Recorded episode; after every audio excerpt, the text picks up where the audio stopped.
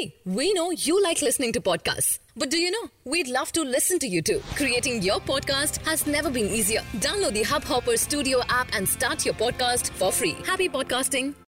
नमस्कार दोस्तों hub hopper में आपका स्वागत है हब हॉपर इंटरनेट पर कंटेंट के लिए सबसे बड़ी मोबाइल एप्लीकेशन है आज की देश और दुनिया की प्रमुख खबरें कुछ इस प्रकार हैं बॉलीवुड के सबसे एनर्जिक स्टार कहलाने वाले रणवीर सिंह की दमदार फ़िल्म सिम्बा अभी भी सिनेमाघरों में ताबड़ तोड़ कमाई कर रही है आलम तो यह है कि इस फ़िल्म ने दो हफ़्ते के भीतर ही 200 करोड़ का आंकड़ा छू लिया है।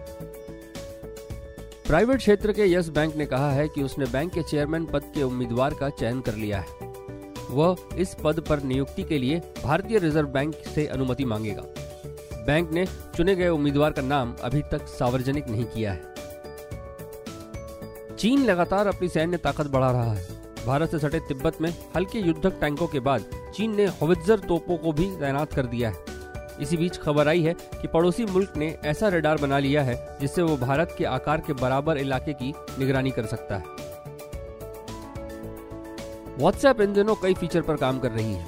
ये फीचर एंड्रॉयड और आईओएस दोनों ही यूज़र्स के लिए होंगे। हाल में ही खबर मिली थी कि WhatsApp dark mode feature Android Q update के साथ आएगा। वहीं एक रिपोर्ट में दावा किया गया है कि व्हाट्सएप एंड्रॉयड यूज़र्स के लिए जल्द ही व्हाट्सएप फिंगरप्रिंट ऑथेंटिकेशन का विकल्प भी ला रहा है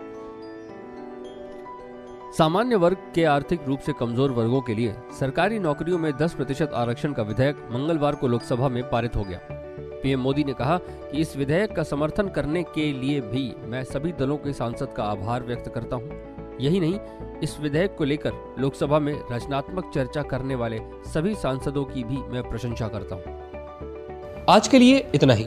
हमें आशा है कि आपको यह पॉडकास्ट पसंद आया होगा। आज के विषय पर अगर आपके कुछ विचार है तो हमें ज़रूर बताएँ। और अगर आप हमें रोज़ाना सुनना चाहते हैं तो सब्सक्राइब बटन दबाएँ। आपको ये पॉडकास्ट अच्छा लगा तो कृपया हब हॉपर मोबाइल एप्लीकेशन को अभी डाउनलोड करें।